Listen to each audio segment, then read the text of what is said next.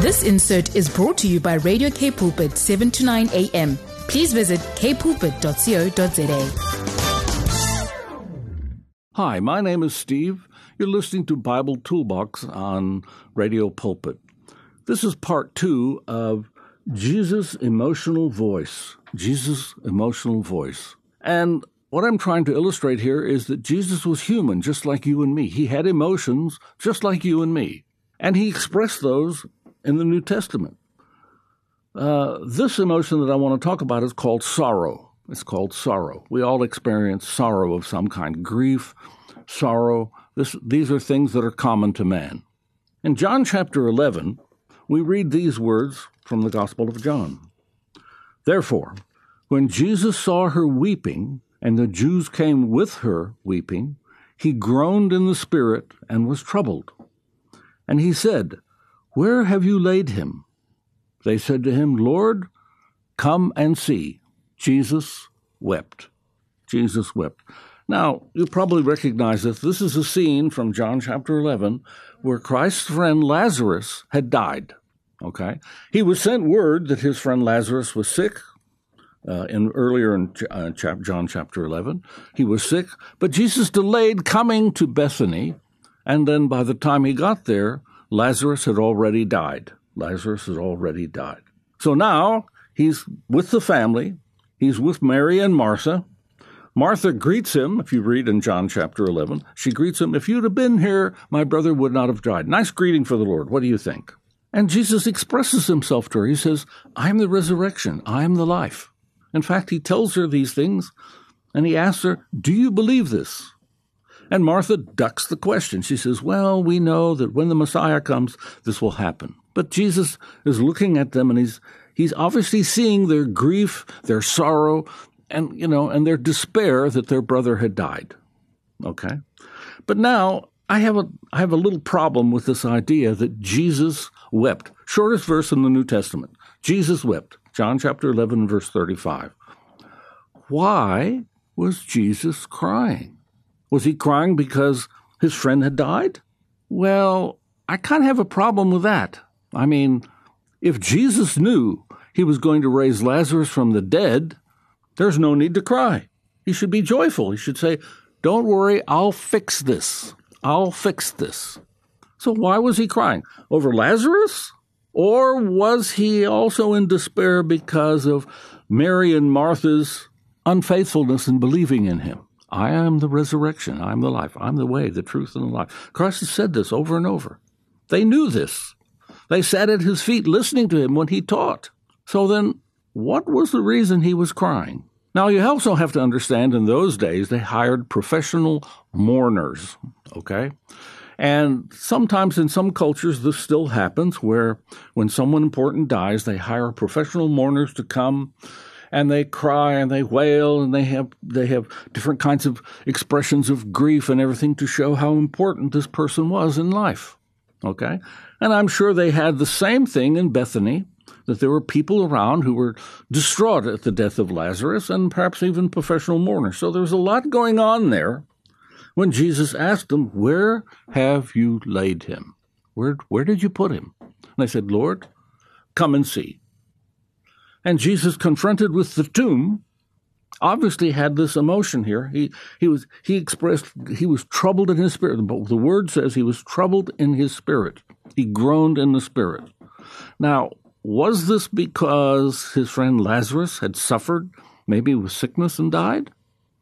Or was it because the people around him just didn't understand his mission? They just didn't get it, that he's the life. Wow. I don't have a definitive answer for you, but I think it was a little bit of both. I think it was a little bit of both. In Psalms chapter 116, verse 15, his relative David wrote this The Lord cares deeply when his loved ones die. The Lord cares deeply when his loved ones die. And this is true even today, my brothers and sisters. We sometimes get ourselves into such a state when someone dies. Sometimes it's unexpected and we can't we can't just can't handle it. They seem to be so alive. They seem to be doing well. If you go to a hospital and the doctors say, don't worry, we're handling it and everything, then you come the next time and that person's already passed on. I can understand that. It's a shock to the system. But I think here, Jesus had a focus, a, a different focus. Yes, he deeply cared for Lazarus and Mary and Martha. But he knew also in his heart that all he was going to do is say the word and Lazarus would live. It's the same today. It's the same today for you and me. If you're in despair, you're in, you have grief, you have sorrow, the Lord will say the word and life will be there. We just have to understand which life, which life, which life. Then in Matthew chapter 23, this is what Jesus says O Jerusalem, Jerusalem, the city that kills the prophets and stones those who are sent to it. How often would I have gathered your children together as a hen gathers her brood under her wings, and you were not willing? See, your house is left to you desolate. For I tell you, you will not see me again until you say, Blessed is he who comes in the name of the Lord. Blessed who's he. He was crying here over Jerusalem. This is he, you know, he saw Jerusalem not as the city as it was, which everybody was happy with. I mean, the disciples were saying, oh, "Look at this temple! Isn't this wonderful?" They were overlooking the city. This is a beautiful place. And Jesus said, "Listen, it's not always going to be this way. It's not always going to be this way." And you know, and I know what happened with the Jewish revolt in 66 AD. The Jews revolted against the Roman Empire. General Vespasian brought his legions to Judea and laid siege to Jerusalem. He was called away before the end of the war, and his son, General Titus, took over and destroyed the city completely. Destroyed, blood was running in the sea, in the streets, and Christ had warned them. He fears for pregnant women. He fears for the elderly. He's, and he told them, when you see this happening, flee to the mountains. Flee to the mountains. Well, you have to, yeah, you have to ask yourself, um, what was Jesus seeing? Well, Matthew chapter 27 and verse 25.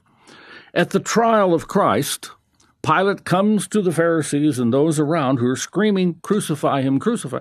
I found nothing wrong with him. He's innocent. I found nothing wrong with him. And they said to Pilate, let his blood be on us and our children. Well, not even one generation after that, Jerusalem was destroyed by the Romans. Destroyed, completely destroyed by the Romans. Over a million Jews, when men, women, and children, were taken as slaves and sold. Many, many more were killed, starved to death in the, in the siege of the city, killed when they tried to escape. Wow. Let his blood be on us and our children? Wow, that's something to say. Right, that's something to say. The Jewish war between 66 and 70 AD wasn't the only time the Jews revolted. Not even 60 years after that, 135 AD, the Romans came back and destroyed the city again. Destroyed the city again. Wow. So Jesus expressed sorrow. He expressed sorrow. Okay. And Jesus was a, man of empathy as well, a man of empathy.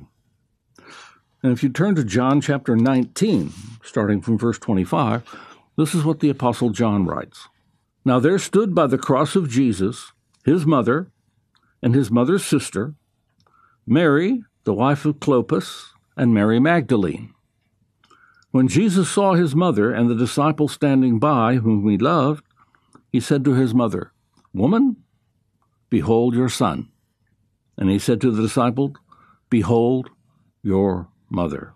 Okay. This is when Jesus was already nailed to the cross and dying. Okay.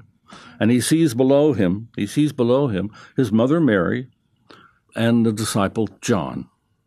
You have to understand, John was the only disciple to witness his death. All the rest had fled. They'd all gone. They thought they were going to be next. So they fled wherever they went.